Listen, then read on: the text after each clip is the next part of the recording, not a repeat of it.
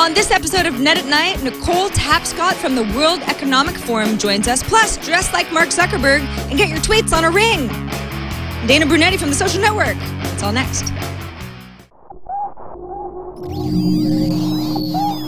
Netcasts you love. From people you trust. This is Twit.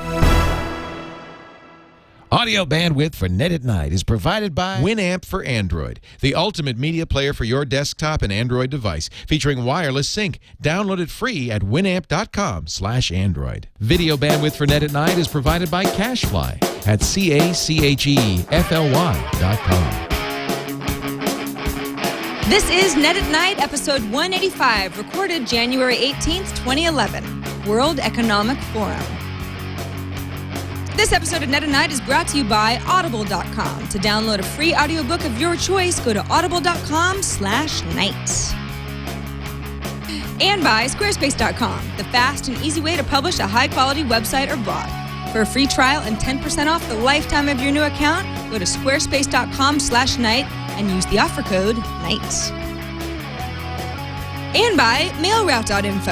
MailRoute is a secure hosted service that provides enterprise grade virus and spam filtering to companies of any size. Try it right now, absolutely free at MailRoute.info. From Petaluma, California, I'm Sarah Lane. And from Toronto, Ontario, Canada, I'm Amber MacArthur. And this is Net at Night. Hi, Amber. Hi, Sarah. It's been a while since we had a chance to do the show together, and uh, I'm looking forward to it because I, I get to do stuff. I don't want to say it's a little more girly, but I can mix up the links a little bit. Yeah, it's it's um it's fun when Leo's away, not because we don't love Leo, but every once in a while it's like we're taking over, we get to do the show and maybe you can throw in some stuff that you know we'll giggle about a little bit more and um it, uh, if anyone's wondering where Leo is, he'll be back tomorrow, so he's he's he's not gone for good. Uh, Leo did Regis and Kelly this morning. He was showing off a bunch of technical gadgets and impressing everybody out in New York. So that's where he is today. So uh, Amber and Leo were kind enough to let me fill in for Leo today on Net at Night. I very much appreciate it because I love the show. Um, so hopefully, Amber, I can do the show justice. And um, oh my goodness, now- that'll be great. Now you actually had a chance to watch Leo on Regis and Kelly. Is that right? I I did. I uh, put it in my calendar, so I uh, made a point of getting up and watching him on the show. I was very excited to see him do it this morning. However, I was a little bit shocked because off the top of the show, Regis announced that he was retiring, and uh, I thought to myself, well, maybe Leo will come on later and announce that he's slipping into that role. Oh my god! can you imagine? It's it's so, uh, sometimes Leo is um he can be full of surprises. It's like it wouldn't I wouldn't put it past him to like have had this whole plan this entire time, and that was the big part of his trip to New York. But so wait, so uh, because I wasn't able to watch the show because I was tied up this morning. So this was the first thing that Regis had announced before Leo was even on the show at all. Yeah, right off the top of the show. and Oh you my know how. Regis kind of has that dry sense of humor. Yeah. So um, when he announced off the top of the show, you know, I have something to tell you and it, it's very important. Uh, I thought he was going to make a big joke, right? You know, he does that all, all the time. And, Right. uh, he, they, obviously, they're very silly on the show and it's very light. But then he announced that he'd been doing the show for, um, I guess it's almost three decades, if I'm correct. And uh, he had decided that this summer or the fall would be his uh, last show. Um, and uh, he would be leaving. I mean, there was obviously no news about who would replace him. Um, I guess Kelly has been on the show for almost 10 years, as far as I understand, or uh, quite a while. I, I don't get to watch the show every day, as I'm sure you can imagine. But um, Yeah, well, I, so I it was it Regis and Kathy Lee for boy. I mean, as long as I can remember. And then I remember Regis and Kelly. It was like, oh, how could anybody replace Regis and Kathy Lee because it was such a household morning show name. But it's been Regis and Kelly for a long time too, so they obviously have a good rapport. yeah. I know it's it's it's it's just so the timing of the whole thing. You know, it's know, like why really are we talking funny. about Regis and Kelly on Night and Night? But the timing of it is it's sort of ridiculous because it just so happens to be a day that Leo's on the show for the first time in quite a while. He's done the show before. He's been on Regis and Kelly before, but not. I mean, it's been oh, I don't know, a year or two since he was on last. So Yeah, and he did such a great job as always. You know, went through all of his gadgets. They gave him a lot of time, uh, and uh, it looked like he had fun with it. I've been reading his uh, Twitter messages too, so I'm sure he enjoyed himself. But it sounds like he's going to be on at the end of the month with another segment that they pre-taped, where he's actually teaching Regis how to tweet, and uh, I think that would be even more entertaining to watch than some of the top gadgets from CES. Seriously, because Regis is sort of he at least plays up the fact that he doesn't know tech and what is the tweet and the Twitter, and I can just sort of see how how the segment uh, would unfold. And Leo's the perfect person to be the professor in that situation. So Yeah, it's it's pretty safe to say they're not tech savvy on the show. Um, in fact, this morning they had a conversation right off the top about Wi-Fi, and Kelly was asking Regis if um, she was on on an elevator with her cell phone, if someone could steal her Wi-Fi, and then. Regis was kind of like, well, what is Wi-Fi? And it just went downhill from there. Uh, so it's good that they have someone like Leo around to uh, set them straight. Yeah, well, he should be a regular contributor, if not the new host. Hey, we don't know what's going to happen, but Aim uh, high, I say. yeah, yeah. Yeah, so uh, lots of news over the past week, but probably the biggest headline was about Facebook and this whole fiasco with the uh, uh, phone numbers and uh, addresses. So, i- as far as I understand, Facebook announced later um, or later last week that um, you would now be able to give third-party applications access to your phone number and home address, um, but it didn't really make it clear that advertisers and other people could potentially get access to this information. And uh, so the, this whole uh, uproar happened online, and I mean it was warranted because, like Facebook has done many times in the past, they they did not make it clear as far as uh, um, how users could protect their privacy, and that sharing this information meant that it went to people who they may not have wanted to see this information, um, and they have si- since withdrawn the ability to do this. So. Um, well, you know, the, this, it's funny. We we mentioned this uh, a little bit on TNT yesterday, and I was surprised because it's like, okay, Facebook had said, listen, there are certain applications where this would be beneficial to you. For example, you know, if it was maybe a some sort of a shopping app, Facebook app, where it's like you would want them to have your shipping address, or you know, you can kind of imagine where Facebook would say, well, this is not always going to be some big privacy violation, and we'll allow you to opt in. So you would have to expressly say, yes, I want this application to have my phone number and my address, or one or the other. Okay, that's all fine and good, but Facebook has already run into problems with with applications and app developers kind of tricking people into giving up that information when it actually was just selling their information to third party, you know, advertising companies. So it's like even if Facebook can shut those people down, which they have, I mean, there have been a few developers that got like six month probation earlier in the year, but you know, your information was still taken. Those app developers got slaps on the wrist, but but the information, you know, the deed has already been done anyway. So it's like you think Facebook would understand how how sensitive people are to something like that happening again. And then the other problem I feel like is and you know, maybe I'm just listening too much to what Mark Zuckerberg says, but he has made a really big deal as of late about how no one really emails anymore. That's a very archaic way to get a hold of each other, and the, you know, phone calls, and that's all in the past. And Facebook is all about this sort of short messaging system. They've got Facebook Chat built in. You know, I, it's it's almost sort of surprising to me that Facebook would make that much of a would would would would encourage addresses, physical addresses, and phone numbers on profiles at all. I know. I, I think the whole thing is very strange. You know, and if you think about information like your home address and your phone number, um, your mobile phone number, uh, all that that stuff is so personal and so private. So I can't even imagine how this got through at Facebook without some, you know, extreme warning and in bright red saying, "Hey, if you if you do this, you will be opening yourself up um, as far as other companies getting this information." Because really, I mean, it doesn't get more personal than that, right? I mean, we're always Right. taught from the time we're little, you know, don't tell people where you live, and Yes. um, only share your phone number with certain individuals. And then all of a sudden, Facebook, with 600 million users and the biggest social network in the world, goes and makes it easy for anyone to do this and to really jeopardize their privacy. So um, I don't know. You know, I don't know what's going on over there. it's not like they ever do interviews and you can really get a, a lot of information. But uh, I think um, that they, was- yeah, they seem to have a, a, a bit of a crisis between having information be available and very convenient as long as you're in control of the information and having so many users and so many developers and this entire community that they have a hard time keeping under control.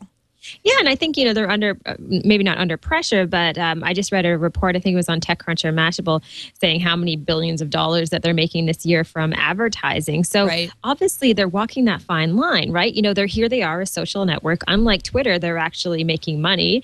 Um, advertisers love the site. They love access to all the information they get. And then you know, in the same breath, you have um, Mark Zuckerberg who's saying, "Don't worry, you know, it's all about friendship and it's all about um, you know maintaining your contacts and we respect your privacy." And I just don't know. You know, how can you be both things to both groups of people? And if you are going to be, the one thing you have to do is be very transparent. And I just don't think they've done an excellent job of that. Yeah, I I don't know. I I- know some people have their phone numbers and their addresses in their profile, and I've even said to folks who I'm friends with on Facebook, ah. How can you feel comfortable with that? Yeah, I even feel I know where you live, and I even feel weird just seeing it Uh, in know. print. And they go, well, you know, it's locked down, and I'm very careful with who has access to what. But I don't know. What if somebody read their address over my shoulder? I mean, we've got laptops and we're sitting next to each other on planes. It just, it's still not the right thing for me, but hopefully Facebook can get can get it in order so that they don't keep ticking off all of their users. Yeah, let's hope so. Yes, indeed, indeed. Uh, so uh, another headline, and uh, just wanted to mention this one quickly. Uh, HP is launching an improv comedy show on YouTube. Obviously, YouTube has been a destination for a long time where people go to share uh, funny videos. Uh, this is a two-hour show that is launching uh, later this month. Um, people can win prizes by uh, entering in uh, or actually getting chosen to perform on the show. So, really a fun idea. Um, I guess the reason that I wanted to mention it is that the name of the show is HP ePrint Live. Ooh, that rolls off the tongue. I don't know, just made me laugh. You know, it's kind of like you know Windows Phone Seven. You know, at, at this point, I think when you come, it comes to naming things, sometimes technology companies just uh, uh, miss the mark a little bit. So, I uh, while I love the idea, I just think HP ePrint Live. You know, really they could have thought of something a little more creative. You know that I I and HP certainly is not uh, the only offender. You know, Windows Phone Seven, which we yeah, I mean, it used to be like Windows Microphone Series Seven phone, blah blah blah.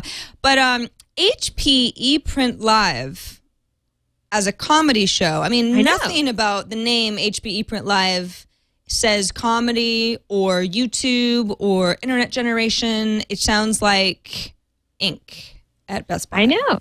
And they have a, a you know a fairly well known comedian who is actually hosting the show. It looks like they put a lot of effort into it. Mhm. And um, you know, to be honest with you, you know, I love the I love the idea that they are doing branded content and branded entertainment. In some ways, I think that's kind of the future of what we can expect online. A lot of these big companies getting behind um, shows and deciding that they're going to produce their own unique. Uh, content, but uh, um, this one, I just think uh, the, name is just so horrendous. It needs to go down in the list of uh, worst uh, show names of all time. HP ePrint Live. Well, you know, if if the content is good, then it can rise above a name. I mean, there have been some terrible show names in the past that ended up having good content. It is interesting though that YouTube and uh, you know HPE obviously came to you- YouTube and said, or I don't really know, maybe it was the other way around. Uh, we'd like to have a show, and you know, it'd be exclusive on YouTube, and YouTube is getting into this situation a little bit more. And it's not just you and I uploading our cat or our baby videos. It's it's uh, actual YouTube shows that that you watch on YouTube or you embed other places, but it's a YouTube uh, branded show. So it's interesting. I mean, it's it's interesting. I guess it's not surprising that HP is is one of the first because it's HP and they're looking to get their name out there. Um, and YouTube is also um, they they're they're launching their li- their live YouTube program. Um, I know Revision3 is experimenting with it. I think tonight even they're doing a live wow. Diggnation that's that's going to stream on on YouTube's new streaming project. So yeah, it'll be interesting to see how their original content goes because I don't know about you, but I've definitely worked with companies in the past where it can be expensive to produce your own stuff. Oh, yeah, and you know, if YouTube is is wanting to produce content in house, that's one that that's a whole different thing than just saying um, HP has paid a certain amount of money to get something made, and we're just going to um, to play it on our platform. So it'll be interesting to see the kind Exactly. of um, I don't know the content differentiation we get out of that. Yeah, it should be kind of fun. I mean, I do have to give them a little bit of credit because they are having their uh, HP internet connected uh, printers on stage, and that's how people will email and I- email in ideas, and the ideas that are selected, those people will then perform on the show. So, as far as having that, you know, the brand incorporated into a, a product, you know, with product placement on the program. Uh, Wait, they're going kind to have, that. but but are okay. So someone, let's say they tweet the show Twitter handle, and it gets printed out on stage. I mean, Yeah, I mean, so far they're just saying they're doing that hard with not to email, chuckle but at that yeah, a little bit. It, it gets, pr- I mean, printed out. Yeah. I mean, if you think about print it it, out. Why why look at it on twitter.com as long as you can print it out, right? I know. That's what makes me laugh. I mean, I try to avoid printing things at all costs. So it's I kind of even have a funny. I mean. I think of this morning when Leo was on Regis and Kelly. He showed off this beautiful little projector that you know almost fits in your pocket, not quite. Um, I think it was for five, available for five hundred dollars, and you can hook it up to your iPhone. Uh, such a neat idea. I mean, I want one of those. You know, imagine being able to just project and and have uh, you know your Twitter feed on your wall all the time, or whatever it might be. Um, but uh, so the idea of printing things is uh, so old school. So um, who knows though? You know what? They might do a great job. It might be hilarious. Might be a huge hit. Might be a huge hit And HP. A lot of smart people at that company. They've had a lot of success in the past. So maybe HP ePrint Live is the next YouTube sensation. Who knows? Roll, this rolls off the tongue. Uh, Amber, do you want to thank Audible with me for sponsoring Net at Night today? Thanks. Audible. Um, Audible, if for any reason you're not already an Audible customer, oh, you are missing out because listening to Audible books, and not only books, but like periodicals, even, you know, there's certain newspapers that you can get read to you, is a really interesting way to uh, to read. I mean, it is reading. It's just a different way of reading. Um, so audible.com is where you go. If you don't know much about them, they're uh, pretty much the leading provider of audiobooks. And when I say leading provider, I mean 75,000, even more than that, downloadable titles. So your favorite book, let's say you commute a lot, you're stuck in your car, you don't have time to read. That's me. So I always use that as an example. Or maybe at night, you pick up the book and you immediately, your eyes get really tired. And it's like sometimes re- reading a book when you have that that little sliver of time to read is not the best way to consume the content. Put just put you know put in your headphones and listen to your book, and you can sort of go off into slumber that way. Uh, that's also really fun. You know, if you're at the gym and you want to read, you know, if I'm on the treadmill, there's no way I'm going to be reading a book. But if I've got my audiobook playing, it works out really well. Anyway, audible.com is the place to go, and they are uh, sponsoring this episode of Night at Night. So if you go to audible.com slash night, uh, that's how you can get a free audiobook. So you can try it out. You can you can get an audiobook of your choice, uh, anything you want, or maybe uh, the latest. I think The Economist is on Audible. Yeah, You can listen to the latest uh, issue of The Economist and see if you like it. Just see, you know, see if it's for you. Uh, I mean, free book what what what's wrong with that? Um, and if you use the promo code, uh, which I believe is also night, uh, you get uh, ten percent off your first book. So deal. I actually have a, a good friend of mine. His name is uh, Scott Stratten, and he just wrote a book called Unmarketing, and uh, it's now available on Audible. and I just met with him last week, and he was telling me the process of recording the book and how much time it takes. You know, being in the uh, audio booth literally for you know a few days on end and reading over and over and over and over again. So you realize for a five-hour book, um, there's so much time and effort put into it. So uh, there's some really great work there. That's awesome. Uh, yeah, audible.com slash night, offer code night. And we thank them for their support. Audible, you are great. I have to figure out what my next Audible book is going to be, actually. I don't have one that I'm just now starting. But, uh, well, maybe your friend's book is my next audiobook. Yeah, it's a good one. Cool. Okay, so uh, Sarah, I included this. This is one of the uh, links that I thought uh, would be fun for us to do. I'm not sure if Leo would like it, but Okay, uh, right. you never know. Uh, the site is called Tweet Rings, and um, it's so you're able to wear your tweets on your fingers. I'm trying to say this without laughing.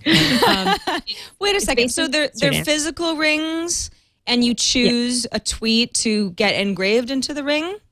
exactly. Yep. Um, so, yeah. well, the, I I don't know. I think Leo might. Well, no, Leo's already got a. a- You know, he's he wears a wedding ring, so I guess you'd have to figure out if you wanted to get a bigger ring on a different finger or just use the other hand. So it depends on how many rings you want to wear, but. Uh, I know I like folks who, uh, as, as uh, wedding, well, I guess not engagements because it's usually just just the woman gets the ring and the engagement. But as wedding rings, people get um, little phrases inscribed on the inside to each other that are meaningful to each other. So I can see this kind of being the next phase of. I mean, how many t- uh, Twitter uh, uh, proposals have we seen so far? or, Oh, yeah, or announcements. So, you know, some people really get a kick out of that. So I can see that Yeah. being fun. Or it obviously doesn't have to be anything to do with marriage. It can just be something that have you, you said once that you really thought was funny or you were or I guess proud it could of. be a quote. You know, like a lot of people put quotes onto their Twitter feeds to inspire people, and um, I think the best thing about about the site, which uh, it's a company based in Amsterdam, is that when you go into the homepage, you can enter your username uh, there, and uh, it will then spit out uh, all of your tweets, message by message, in the middle of a ring, and then you can see that message displayed uh, around the ring. Like, for instance, last night I just wrote, feeling very behind on emails, but eyes are slowly closing. Tomorrow, dear inbox, I'm all yours. And that goes about three quarters of the way around a ring, so you can get a sense of, of what message is going to uh, look the best. Uh, yeah, so really, it's like what- of, of your 140 characters, it still has to be rethought again if it's going to be on your tweet ring. Yeah. Oh yeah. It's gotta be. It's gotta be a really good one if you're actually going to engrave it um, Right. in stainless steel. oh, I love it. That's um, uh, how how, how much are are these rings? If I if I wanted to go ahead and 90 get one. euros, um, since it is based in Europe. So I don't know what the uh, um, the exchange on that is right now, but I mean it's not over too too expensive. It's not crazy. If it's the sort Uh, of thing that you've got a really good idea, I mean, it's kind of like getting a tattoo. You know, it could be as stupid or as meaningful as you want it to be. It just sort of depends on what your motivation is. But then Yeah. with a ring, you can always take it off. Yeah, exactly. there's That's a good point. and I, I have to say, I'm a kind of a little bit of a sucker for these type of services that take your whole online experience offline and and put uh, you know messages like this on rings. Or I think um, back to last week, I read an article on Mashable about a company that was producing. Um, these things called boo boxes where you could get your Instagram photos um, printed and put into these beautiful bamboo shadow boxes for oh, just twenty I saw dollars. this. Uh, Yeah. I, I I don't think I got it from you, but somebody else online. Somehow I arrived at that site, and it was a great idea. It looked really cool. really cool. Yeah, so it's always nice when you see technology, you know, enter into the physical world. And so um, I just saw this and thought uh, it would be a good pick. And I'm sure there are people, lots of people out there who would uh, um, potentially want something like this. Well, maybe not lots. There, I should just stop at there are people. A few folks, anyway. Uh, the chat room is saying 90 euros right now is about 120 US dollars. I'm not sure about Canada, but yeah, so it's sort of like if you had a really good idea. I mean, it sounds like a good gift. It's a really good Yeah, gift idea for I the right person. For the right Yeah. person. I totally agree with you. So ring uh, tweets, tweet ring. There you go. Gotta love it. You gotta love Mashable for the little gems like this. Oh, I know. I just love. I don't know like what I would do without Mashable. Like it would be a real loss in my day if I didn't have that site. And as much as I try to, you know, I don't want to just depend on them for all of the news for the show. But the reality is, is that they they just have everything covered, and they have such interesting news and um, great videos and. Um, they're always on the ball, and so uh, I've really, you know, I used to go to TechCrunch. I don't know about you, but um, I go there less and less all the time. I try to, especially since uh, I work with Tom and, and crew on TNT more and more regularly. Uh, we try really hard to balance out the news that we read across across uh, you know many sources. Otherwise, the news would be skewed. So I do my best to keep it balanced, but there are definitely favorites that I have Yeah. that I just go, you know, even if they both wrote about the same thing, I'm going to gravitate towards maybe the Ars Technica article because I know that they're going to get it right or, you know, that sort of thing. So uh, Mashable gets, um, gets my vote for a lot of the fun stories that I read. Yeah, And, you know, th- th- it's good for net at night. I mean, they're perfect. Oh, perfect. perfect. Yeah, exactly. Perfect, perfect. And I think you're right. Like fun is kind of the uh, key word there because they have a lot of really fun content on the site. They do. They do. As well as hard hitting news. Amber, should we get our guest on Yeah, let's do Skype? it. In fact, I think she's already here. Nicole Tapscott from the World Economic Forum. Nicole, can you hear us? She can hear us, but we can't hear her yet. Try again, see her. Nicole. Oh, can you hear me now? Yeah, I'm we sure hoping can. So. Okay, great. Amber, can you hear Nicole okay? I sure can. Hi, Nicole. Hi, Amber. How are you? Nice to see you. Yeah, you too. Thanks so much for joining us, uh, especially all the way from Geneva. What time is it there? Uh, it's just past 11, but uh, don't worry. It's totally, totally just a pleasure to be on the show. So thanks for having me. Absolutely. Excellent. Yeah, so uh, tell us a little bit about uh, what the World Economic Forum is doing right now, uh, leading up to the uh, Davos conference, uh, which I think takes takes place at the end of the month. Yeah, exactly. Actually, the annual meeting it starts next week on January 25th. And just as a bit of background about what the World Economic Forum is, um, the forum it's a, a multinational organization committed to improving the state of the world, and we do this by bringing together political, academic, and uh, business leaders around the world to shape kind of the regional, global, and industry agendas. So the annual meeting is kind of the key flagship event um, and one of the many things that we participate in uh, to try and achieve this mission of improving the state of the world. But one of the key um, components, of course, is the general public. So I work on the social media team at the World Economic Forum, and each year we try to find new ways to engage the public and get them involved in the discussions and in the content that actually gets created and um, and discussed at the different events that we host. So Nicole, is there um you know each year obviously you get a you get a bunch of really smart people together that are talking about issues and trying to find solutions and how to move forward. What's this year's big theme? I mean, is there is there something that that that um what I you know usually uh themes help kind of keep people focused. What's the what's Yeah, the no, theme this year at. Davos? So the theme this year is shared norms for the new reality. Um, and the key kind of themes that we've been putting out to the public are around inclusive growth and inclusive conversations. So um, with the events that have taken place over the last year um, in the economy, uh, we're looking at kind of a new landscape, and there are different kind of realities that have come to bear. So we're bringing together kind of the global population of leaders to actually discuss what those realities are and debate and um, come up with the ways that these will actually impact our society.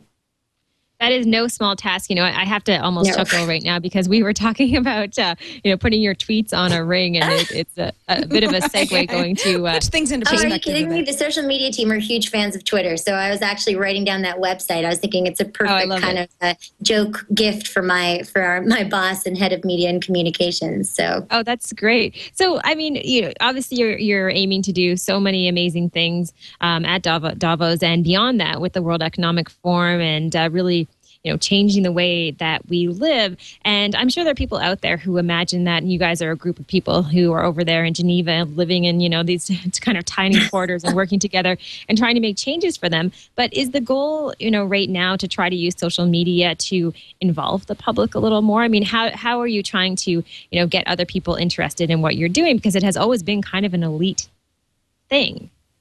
No, that's a great question. And that's absolutely what we're trying to do. Um, we're trying to kind of bring down these walls that people seem to see around the forum and uh, make the public more informed, but also give them the opportunity to be more engaged in the discussion. So we're not just doing that event, but we're also doing it before. So one of the key things that we did this year, and we've done for the last few years actually, is uh, the Davos Debates, which is a video competition which we hosted on YouTube, where we challenged the public to um, come up with an idea around the theme of inclusive growth. Uh, and through this video competition, we selected one lucky winner who actually gets to attend the annual meeting, um, all expenses paid, and come to Davos as a participant and engage in discussions, participate in a panel, and co host um, what we call the social media corner, which is the really kind of physical hub of all the social media activities that we do, and um, the place where members can actually reach out and engage um, the largest stakeholder of the World Economic Forum, which is the general public. I mean, so much of what we discuss has such a huge impact on um, everyone in the world. They also need to have a place to have a voice and to um, have uh, kind of a lens into what it is that happens at these events. So Nicole, how many So- folks were were were gunning to be that lucky person who actually gets to to to visit the forum? Uh, you know, how did you get the word out to be able to get submissions to be able to pick a winner? Well, through a number of different ways. I mean, we are huge believers in using kind of all the tools that are um, kind of available to us out there. So uh, we launched the competition on on uh, on Facebook, uh, sorry, on YouTube, um, and we had you know within a couple of days 5 10 15000 people actually viewing this call to action video and um, we launched it just before christmas so over the last couple of weeks we saw tons of different people from all over the world, everywhere from the US to the Philippines to India to Bangladesh. I mean, everywhere in between, uploading these videos and these video ideas uh, around inclusive growth. And in the end, we had over 100 videos that were submitted and um, over 3,500 people. Uh, 3,500 votes cast on different videos. Wow, uh, so great. it was really interesting to see all of the different people who engaged and uh, became kind of uh, participators in this competition. And I mean, we sent out a bunch of notes just thanking everyone for their participation, and the reaction is always just so rewarding because um, people are really looking for an opportunity to kind of have their opinions heard and and become a part of the conversation. And I think the excitement around the competi- around the competition is actually it's a real testament to um, the relevancy of the forum today um, and the and the view that kind of the general public has around what it is that we do. And so, have you chosen a winner from this group of people? We have, and ironically, it's actually a Canadian, uh, Shawn Ahmed. We announced him as a winner yesterday. Uh, he's um, the creator of the Uncultured Project, and he will be our unofficial YouTube representative. And he'll be sitting on a panel with a number of amazing people uh, discussing his idea, which is around making broadband internet access more accessible to um, developing nations uh, and really closing that digital divide. So, uh, awesome. a really important topic, and you know, absolutely pertinent to your show as well. So, it's a it's a great it's a we're really excited to have him, and I think he'll be a great voice for the public at the event. Go Shawn. I mean, for anybody, Shawn is obviously lucky. It's like, ooh, you know, that's that's a that's a pretty cool cool thing to be a part of. But for anyone else who's like, well, obviously, I'm not going to be in Davos this year, and I don't know when I'm ever going to be. What does the World Economic Forum do to make sure that folks uh, not only talk about issues at the end of January, but but work with each other throughout the year in between conferences? Well, that's a great. It's a that's a very good question. I mean, a number of the things that we're doing this year um, is both sharing content, but also sharing insight and trying to make those connections both during the event and having them last after the event going forward. So, um, one of the things that we do is we're uh, live streaming a number of the key public sessions, so that the ideas and the debates and the discussions that take place at the annual meeting um, are ideas that are available to everyone else and are things that they can tangibly take with them to add to their communities, to their businesses, uh, whether it be a startup, a not for profit. They have access to a lot of the content and the insight that takes place at the event. We also live tweet all of the um, a number of the sessions as well that we live stream. Um, and we have uh, a twitter list actually of over 400 i think different members who are attending the event. So you can actually see the comments and the reaction of the members who are taking place uh, at the annual meeting and hear what they have to say.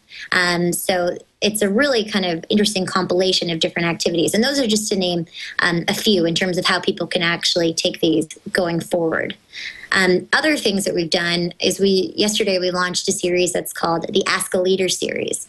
Uh, so at Davos we have two video upload stations where we invite the members who are attending the event to answer questions um, posted by the general public. So right now on YouTube you can upload any question really any question you want um, to a world leader. And we'll do our best to get a number of people over to the video upload station and have them answer those questions. Uh, so the ones that we'll put to the to the world leaders will be the ones that are top voted by the general public. And i'm sure we'll get like a wide array of different questions from very tangible to more high level kind of big picture uh, questions. But you know it will be interesting to see people's reactions Yeah, definitely. You know, wh- while I think that you have the most amazing job in the world, and I'm super jealous of uh, what you're doing right now, um, there is Are you kidding? This some- is like the coolest show. So even- thank you. There's obviously pressure, and I'm just wondering, you know, um, how hopeful are you that social media and technology can actually help to make the world a better place? And I know that's a big question, but I just love to hear your thoughts on that.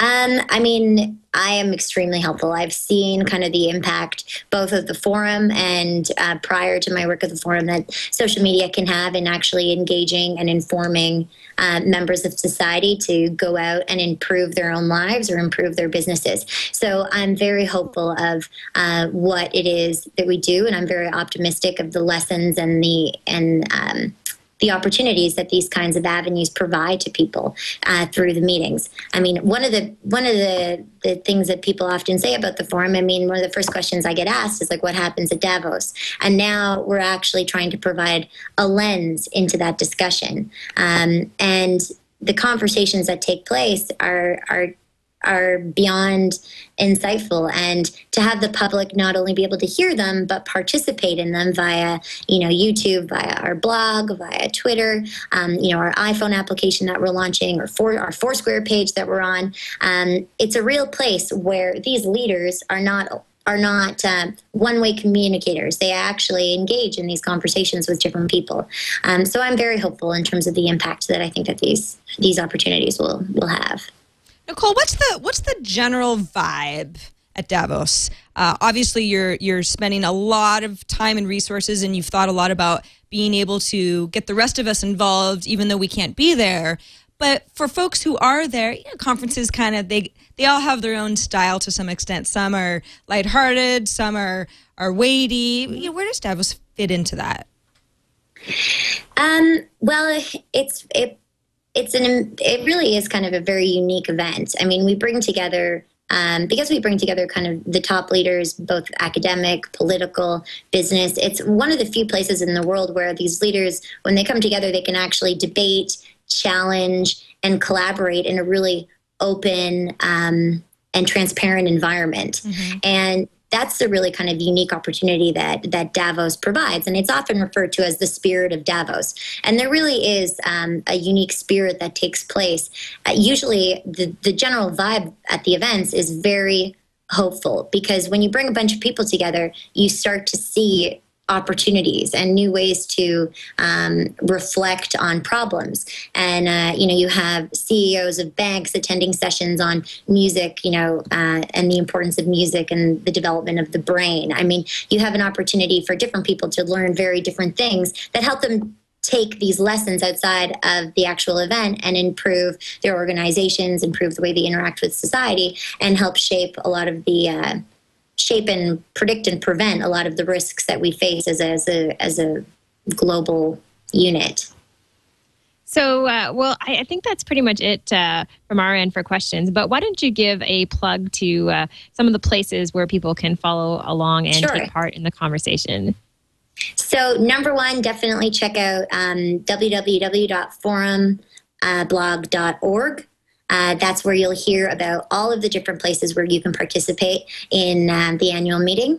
Um, and of course, on our Facebook page, which is facebook.com slash World Economic Forum, um, where during the event, you'll see Randi Zuckerberg interviewing uh, different members who are attending the event, including people like Paulo Coelho and Robert Scoble. Um, and she'll be asking questions that are generated from you, the audience, the world. So make sure you check out those pages and, and post your questions and your ideas.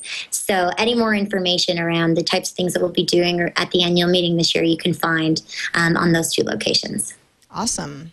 Great. Thanks Thank so you much. so much. Nicole Hey, Tapscott. it was my pleasure, guys. Absolutely. From the World Economic Forum, all the way from Geneva. All the way from Geneva. Oh, up yeah. late just for our little show. Thanks so much, Nicole. Hey, my pleasure. Yeah, I'm. I'm. You know, just keep eating chocolate for the energy. I just can't help myself. It's so accessible. well, you here. are in Switzerland, so don't rub it in. Oh, the jealousy meter just went up another notch. Exactly. Hey, I'll, I'll ship you some. Okay. All right. Please Thanks do. so much, Nicole. Thanks, Nicole, my and pleasure. have, have Absolutely. fun at Davos this year. okay. Thanks very much, guys. Boy, Amber, she does have a good job, doesn't she? Uh, amazing. I know. What a, a phenomenal opportunity, you know, not only living over there, but being able to uh, work on social media for the World Economic Forum and, uh, you know, participate in Davos and help to shape what uh, happens there as far as the, you know, especially the digital side of things. So, uh, yeah, it's a good gig, Sarah. It is. Go can't Nicole. complain. Yeah, I can't. You know, I'm going. I, I'm going to follow and, and see how Shawn does over at, at Davos. Uh, your Canadian, your Canadian Canadian brother. Yeah, I gotta find. I gotta figure out who he is now. I should probably uh, track him down as well. Well, he's probably another smart cookie, considering that he was chosen out of quite a few um, submitters to uh, to get over to Switzerland and participate. What? A, yeah, I mean that's just it. Just, it sounds like um, you hear so much about. Um, uh, people getting together and talking about great ideas, um, but but they, you know, it's important. You know, you and I were joking a little bit before the show about how well, you know, you don't always have to be there in person anymore because we get so many, so much of our information online and it's pretty much in real time. But there are certain uh, organizations where it really does matter. You know, especially when you're talking about getting world leaders into one place and, and exactly. exchanging ideas and then going back to their respective countries and, and actually building upon those ideas and, and changing all of our lives is you know there, there are there is something to be said about that isn't there Definitely. I think like if there, I mean, if there were two conferences, I would just die to go to. One would be the uh, TED conference. me too Just would love to go to that, and Davos would be pretty phenomenal too. yeah well maybe next year Maybe. for you anyway you you know you get you make it to quite a few conferences many more than i do so that'll be uh that'll be our 2012 um Yeah. goals I'll try to bring you along, Sarah, if I get the invite, but don't stay home waiting. Okay. okay i won't uh, want to thank Squarespace, another sponsor of this show. We're like sponsor crazy right now, but that's because Net at Night is such an awesome show. Uh, Squarespace, if you're not familiar with it, I use it. Amber, you use it, don't you? Or Christy Uh, uses Chris it? uses it. Yeah. So my uh, fiance uses it all the time, and I pretty much recommend it to every single person I know who wants to build a new website and uh, wants to get something up quickly. I do too. Uh, you know, I get a lot of people saying, well, why not just WordPress or Tumblr?" And Squarespace is unique because people think of putting together a blog, but if you have a photography portfolio, or maybe you are making jewelry at home and you want something nice to be able to to sell your jewelry, or you need to to add some contact forms into your your blogging engine squarespace provides so many different ways to share what you need to share with the world. It doesn't have to be you know your diary. Um, I, I think the concept of vlogs is so outdated for a lot of people and squarespace has I, I mean, there's more to it than just writing down your thoughts. Um, and in fact, if you go to squarespace.com and look at some of the examples page, uh, my site is on there. Um, it's a nice custom site, so you get a real good idea of what Squarespace can show you. It's not like you look at a Squarespace blog and go, oh, yeah, that's Squarespace. It looks so much like all the other Squarespace blogs. Very customizable. You don't need to know any code at all. If you do know code, you can certainly hack it up to your heart's content. But if you don't, Squarespace has these really intuitive ways to be able to you know, change the cell width on uh, on the way that your your page is laid out, and a lot of other things too. I mean, it is by far the best. Um, the, the the best solution that I've ever had, and I was a TypePad user for many years. Yeah, Another me thing, yeah, you were too. That's right. Another um, another thing that's great about Squarespace is it's very easy to import your content. So if you've been like I was, you know, I used TypePad for what, oh, I don't know, five years or something like that. I had a lot of content, and I needed that to stay preserved. It was very easy to import into Squarespace, and they're not going to hold your content hostage. If for some reason uh, you need you need to uh, to move on someday, they're they're not going to be difficult. They allow you an export feature as well. So Squarespace is um, in, in in all respects. Uh, not only a great service, but a cool one too. And a lot of great people work there. And for iPhone and iPad users, they've got apps. Um, their iPad app came out not that long ago, and they actually just made um, uh, a big update and pushed out uh, a, bunch of bug fixes. Um, in fact, I had I had written them. Uh, they got a really great customer service um, built into their website and said, you know, I'm finding a couple of bug fixes, and they're a fix like that. They're very good about uh, getting back to you too when you've got when you've got issues. I've never waited more than a few hours for somebody to get back to me uh, with a solution. So Squarespace, not only a great service, but a lot of great folks working behind the scenes there. If you want to try it out. Uh, you've got 30 days and you can put together something and just see if you like it. Go to squarespace.com. I think our offer code is NIGHT. Yeah, right? N I G H T, I believe. N I G H T. Yeah, that's what it is. Squarespace.com slash night. And if you decide to move on with Squarespace, if you go, you know what, this is this is this is what I want. I like it. I'm ready. And you will. Uh, yeah, the offer code night will get you uh, 10% off the lifetime of your account. So not just a year, not just two years, not even five. as long as you want to stay with Squarespace, you'll get 10% off. So amazing deal. And we thank them so much for being a sponsor of Net at Night today. Thanks, Squarespace. All right, Sarah. All I have a site for you as our, our site of the night. Okay. Um, this one is kind of funny. Okay. Um, you know, I don't know if you watched the Golden Globes the uh, other evening. Oh, Amber, I wouldn't miss it. I Really? am an award show junkie. Okay, well, I'm really bummed. I was in Montreal for the day and I flew back and I missed the entire show. And uh, I really, really wanted to uh, see it. And I heard it was hilarious. Um, but uh, the social network also uh, won a few awards there.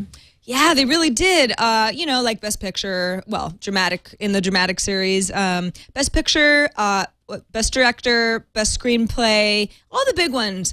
I have to say, I was a little bummed because I was such a fan of Inception, and Inception had so uh-huh. much buzz. I mean, wow, six months ago, it was like that's all anybody could do is make jokes about Inception and what level are we on and are we awake? And I really thought that that was a lock for Best Screenplay because it's such an unusual screenplay. It sure is, yeah. Social Network took it. So there you Took go. It. I know. So uh, um, obviously, many of us have had Facebook on our minds for Yeah. many months, or I should say years. So I had a great little chuckle when I ran across this website, which I, I think has been around, as far as I understand, for a while. Um, and uh, it is uh, Mark by Mark Zuckerberg. so the idea is you can dress like Mark Zuckerberg, um, and uh, you can. Uh, essentially take part in uh, uh, you know buying clothes so you look like uh, one of the richest uh, guys in the world Now, isn't Mark Zuckerberg uh, known to not look like the richest guy in the world if you're just going by what he, how he dresses? Because he i wears think a lot that's of. kind of the point it's a lot of like uh, jeans with elastic an elastic band oh, uh, Mark. Oh, man. he doesn't really wear elastic jeans, does he? I know he wears flip flops. you're closer to uh Yeah, I know. not that you're closer to him but at least uh, you know geographically I like this. It's funny. You know, it's it's like a play on Marc by Marc Jacobs, I assume. Although Yeah. Marc Jacobs is with a C. Mark by Oh, Mark Zuckerberg. Well, it's funny. It's it's like you don't need to be fancy in order to be known for your style, right? And so Yeah. Mark Zuckerberg is such a good example of that. I mean, he's known for wearing the hoodies and the flip flops and in the social network a bathrobe and you know i guess between the between the real guy and the aaron sorkin version of mark zuckerberg you've got all sorts of ways to dress that are kind of I fun. know, I know. So um, anyway, it's kind of fun just to uh, uh, take a look at the site, and um, you know, if you're a geek and you want to know, or you want to know how to dress as a geek, then maybe that's okay too.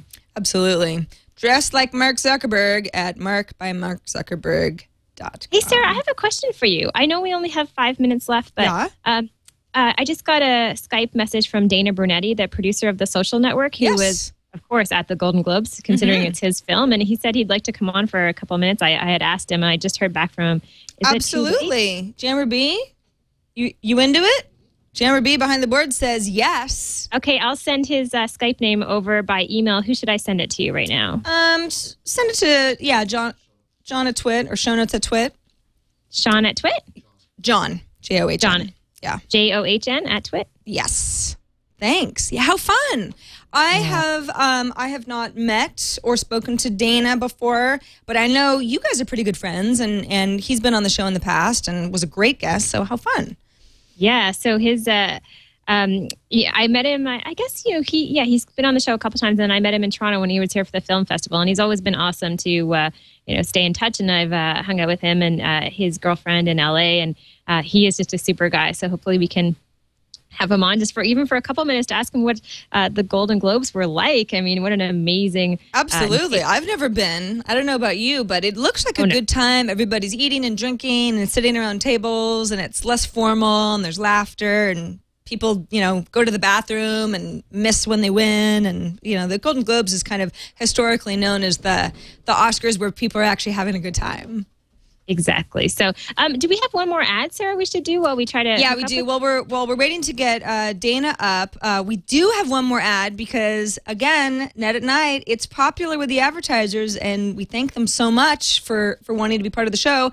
Mail route. If you're not familiar with mail route, you should be, especially if you're the kind of person who doesn't like email spam. If you do like email spam, you can just go ahead and not pay attention to me. But if you're the kind of person who doesn't like spam, then you want to listen up because if you're a one if you're a one person operation or you're a business with, you know, 50 members or more, businesses of every size can benefit from MailRoute. So, uh, what what MailRoute will do is protect you from spam and viruses, which of course is just going to simplify your life because you're going to be tearing out a, a lot less of your hair, and it's going to make your email email usable again. Because as you know, when spam starts to take over, it, it becomes very hard to manage what is important versus what isn't important, and you stop wanting to check your mail, and you're going to miss a lot of stuff. MailRoute is secure. It's a hosted service, filters out viruses and spam for companies of any size. So if you're one person or you're a company with many, many thousands of people, it doesn't matter. MailRoute will work for you. Leo loves MailRoute. In fact, he's the one who turned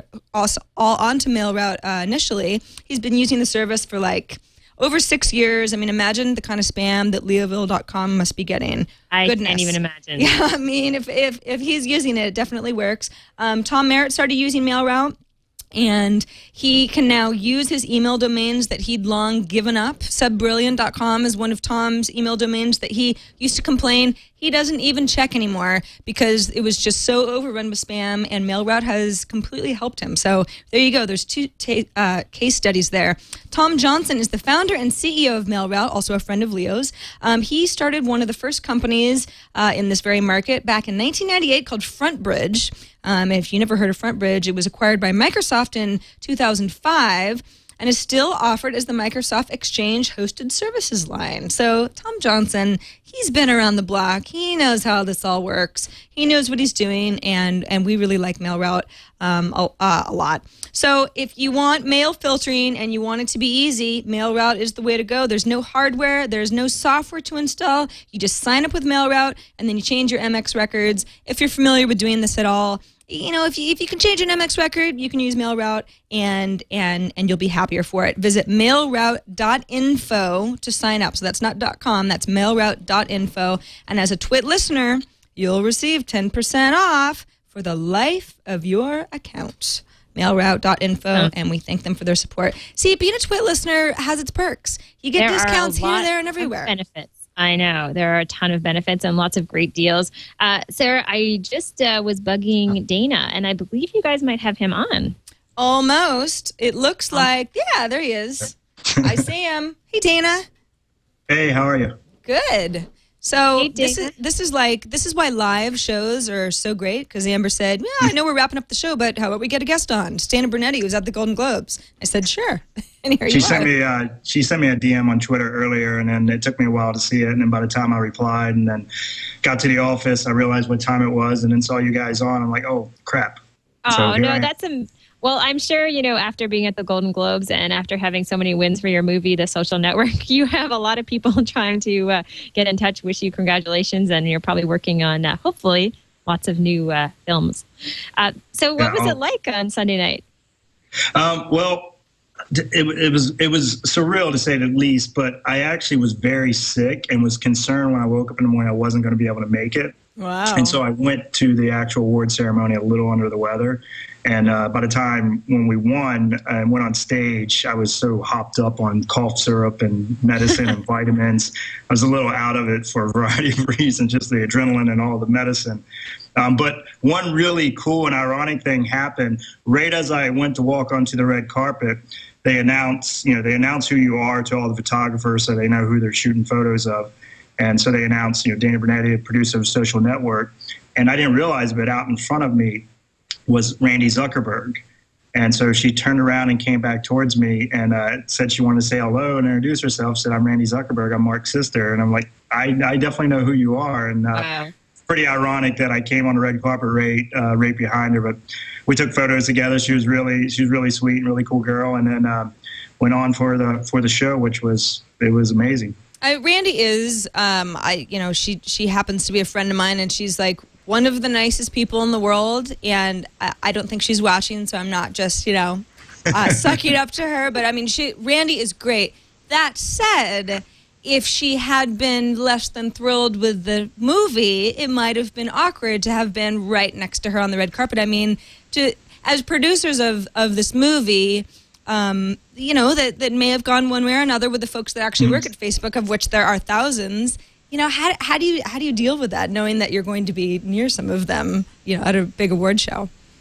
I mean, it's initially before the movie came out, there was a lot of talk about it, and they were coming out a little bit more against it. Since the movie's come out, I realized that, or I think that they've realized that um, uh, that it's not that bad of a portrayal, and that um, you know, and it's a good movie. And personally, I think we make, and I've said this before, that we make Markov to he comes off as a badass. That you, you may not agree with how he went about some things, but you do have to respect the fact that if he didn't do what he did in the way that he did it, Facebook wouldn't be what it is today. Right. Um, and she actually said to me that she she enjoyed the movie, so that was that was great to hear. You know, Well, Mark also said, uh, I think it was on Oprah, you know, if not other places, also that he understood that it was a, you know, it was a dramatization of of the way that Facebook came to be, and he was able to appreciate that, knowing that it was based on him, but at the same time, not supposed to be exactly how everything went down. Well, it is a movie, and so it's not going to be hundred percent exact. It's not a documentary. So, Right. like, if, you know, I was going to make a movie of this conversation. It's not going to be hundred percent of how, how this is, but you know, we can make it as accurate as, as we can and make it interesting to the audience. Well, and it obviously was interesting to the audience because you took home the most prestigious award of the night. I mean, that must have been uh, a really gratifying moment for everybody who worked so hard on this movie. It was surprising. We took um, best score for Trent Reznor, uh, best adapted screenplay for uh, Aaron Sorkin, um, best director for David Fincher, and then best picture for uh, the four of us producers. Which, by the way, Let's see it. That's Oh, our wow. globe, huh? So Dana, it's it, this is always you know uh, we little people always want to know how heavy how, how does it feel when you're actually holding an award you know It is. uh, That's that's one thing I noticed. That it's the most common thing is you know you, everyone holds it. They're like, "Wow, it's really heavy," and it is. It's actually really heavy. It's it's solid marble and, and metal. so where are you gonna uh, so where are you gonna put it That was my question too. I don't know. I really don't. It's sitting on my desk right now, but I don't know. I don't So know where I'm- I'm sure this uh, has generated obviously lots of Oscar buzz. So, um, how are you feeling about uh, the next big award show coming up?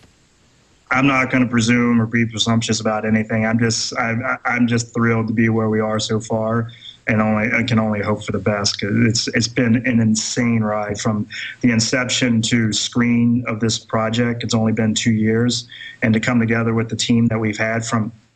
I mean, I was sitting at the Golden Globes next to Trent Reznor, freaking Trent Reznor from Nine Inch Nails, who did the score for my movie, and I'm just I'm like totally geeking out next to him, and then he wins and comes and sits down, and then Aaron Sorkin, one of the best screenwriters in the world, and then David Fincher, and I'm just I remember just sitting there thinking like, how did this go from a conversation that I had with Ben Mezrich a couple of years ago to this so quickly? It's just it's beyond me. Well you know So- dana is being modest because obviously uh, nobody wants to jinx anything but for anyone who's not a regular award show um, follower a lot of times movies that win the kinds of awards that the social network won at the golden globes go on to win oscars as well. So um, it's looking good for the social network Yeah, no Knock kidding. on wood. So uh, I know you probably can't tell us what you're working on next, but we can only imagine that you are uh, busy, hopefully working on something amazing that might have at least a small bit of appeal to uh, us in the uh, geek world. There was one that was just announced today. I can't really talk about it, but it's online if you start searching for it. Oh, a nice hit. We like that. good Chat room, go to town. That's It great. literally just hit. Awesome, Dana. Thank you so much for joining us. Especially, uh, you know, you're obviously so busy, and um, we are so. I mean, if we can say proud of you. I know that sounds silly. Not that we had anything to do with it, Oh, but uh, Amber. it's no, it's just awesome. You know, I just feel like you know someone who uh, really understands the internet world to go on and do something that's amazing that so many people have watched is just awesome. So, um, congratulations. congratulations Thank- dana that's really great Thanks, guys. and And, keep- and, Amber, we're still going to do Power Friend in the movie, right? Yeah, I uh, Sarah, you don't know this, but Dana came to Toronto, and uh, I might have given him a book that said that he has the rights to power friending the movie. So uh, you know, who knows what kind of movie it's going to be, but uh, there's potential, I think. Now, who would play Amber MacArthur in Power Friending the movie? That is the Uh, question. I don't know. Who do you think, Sarah? I Amber should I don't know Amber. You what do you think? Um, I don't know. I've got to pick someone awesome. You can play would say- yourself. You can play. You're a good actress, I think right? last time when we did it, I think I said like Kate Bosworth or Katie Cassidy Yeah. or maybe Cameron Diaz or how about just Amber? yeah, exactly. I I don't know. could, I could give it a go. Dana, we'll talk soon. no, let's talk more about Amber's new movie. No, that's that. That sounds great, Amber. I think you should play yourself. None of those other women could do you justice, as talented as they are. You are the I'll- power friender. I'll consider it. All right. Dana and I will work something out. As soon as he's, you know, coming down from this buzz, then uh, I'll get in touch. My people will get in touch with your people, Dana. Sounds good. awesome. Thank you. Thanks, Dana, producer of the Social Network. Big wins on Sunday. Looking Thanks, for guys. more in February. Thank you. Thanks, guys. Take care. Bye, Dana. See you later. He's, you know, it's funny. It's like he's, um, he's kind of got that afterglow of like, I don't know where I'm going to put this. I know. So cool. I got a golden glow. It's very heavy. Yeah, it's awesome. You it's know? so, uh, it's always fun, uh, you know, just because he joined us, you know, at the last, sort of last minute. It reminds me of when Leo and I, not that we crank called Steve Chen from uh, the co-founder of YouTube, but uh, we just called him in the middle of the show and sort of got him on. So it's always fun to do that to people because it's you know, it's so unplanned, right? It is, but it's it, you know it's it's always fun when people are game too. It's like hey, they're just sitting at their computers. I mean, so many people I know that are watching us live right now. It's like we all have the ability to just be a part of this big show live, and it's fun. That's that's that's So- the fun part of the live. Sarah, maybe uh, in the next couple shows we do together, since Leo will be away, we'll just randomly try to call someone every show. I think that's a great idea. I'm See in. I'm in. You never know what you're gonna get, but that's what makes You it fun. You never know. So um, before we wrap the show yeah. up, I know we have a video of the week, and I haven't. I don't know anything about this, so you'll have to tell me. Okay, so normally uh, I like to share music videos because that it's probably the best for our uh, listeners. But this one is still it still has some great audio, and um, it's a website called the State of Wikipedia.com, a really cool website. Uh, I thought it was interesting to mention because it is the 10th anniversary of Wikipedia, and um, this is a video that has done with it, it's been done with really neat graphics. Uh, the best part about it, though, is uh, that Wikipedia co-founder Jimmy Wales is narrating the video, and he's talking about the start of Wikipedia and how it began and how it grew. And so um, it's pretty long; it's three minutes long, so you don't need to play the whole thing um, if you don't have time. But um, I just think it's neat, a neat little story for people to hear, especially as they're celebrating such a big anniversary. Cool. Well, um, should we say goodbye and then we'll just we'll we'll go ahead and play the video for its three minutes. All right, Sarah. well, it was great chatting. It's it was been a great while. chatting with you too. I know it's like I sure wish the only thing I wish is that even in this age of Skype ability that you were sitting across from me because we've still never met each other, which is just silly. But we will have uh, a few more opportunities in February to do more Net at Nights together. So if anyone, Sure. uh, you know, we'll all miss Leo, but uh, more Amber and Sarah coming up. So thanks for having me That's and thanks good. for letting me be the fill-in for Leo. I know I'm a poor substitute, but I do love the show and I really appreciate it. Oh, you did a great job. Thanks so much, Sarah. Thanks, Amber. And we'll see you next time on Net at Night. That's my Leo. Net at Night.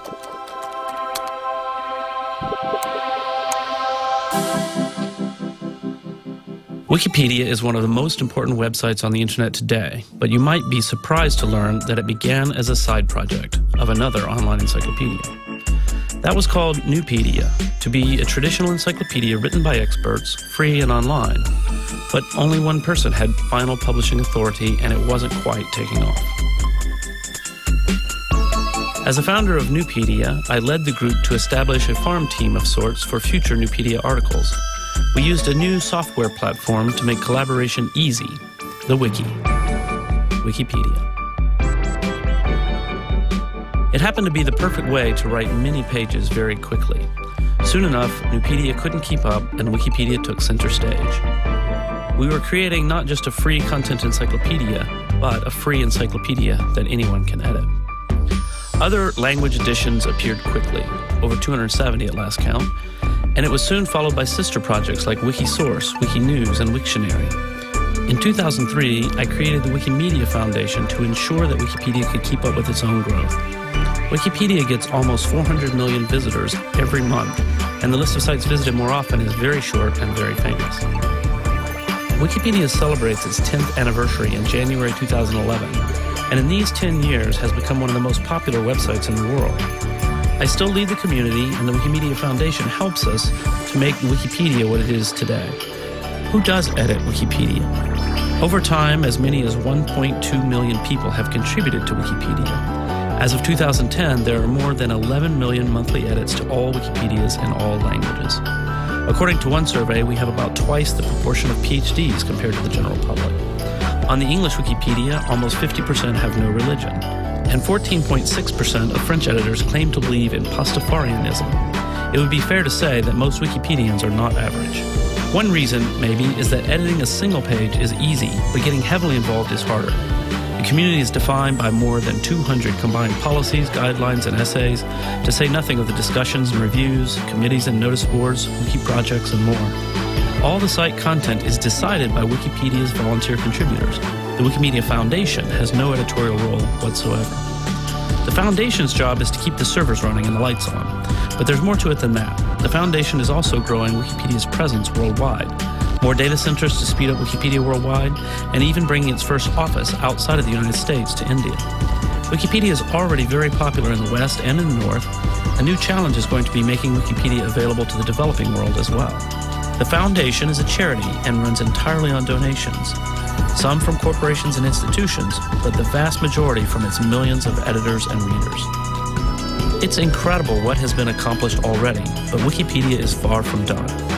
As any reader knows, some articles are very good, but some are not. Wikipedia still needs a lot of work. Yet, this is a new challenge, not just building an encyclopedia from scratch, but making it better, more accurate, more citations. Not just broad, but deep. There's never been anything like Wikipedia before, and its future horizon is very, very long. As Wikipedia enters its second decade, it's up to all of us to make sure it gets even better.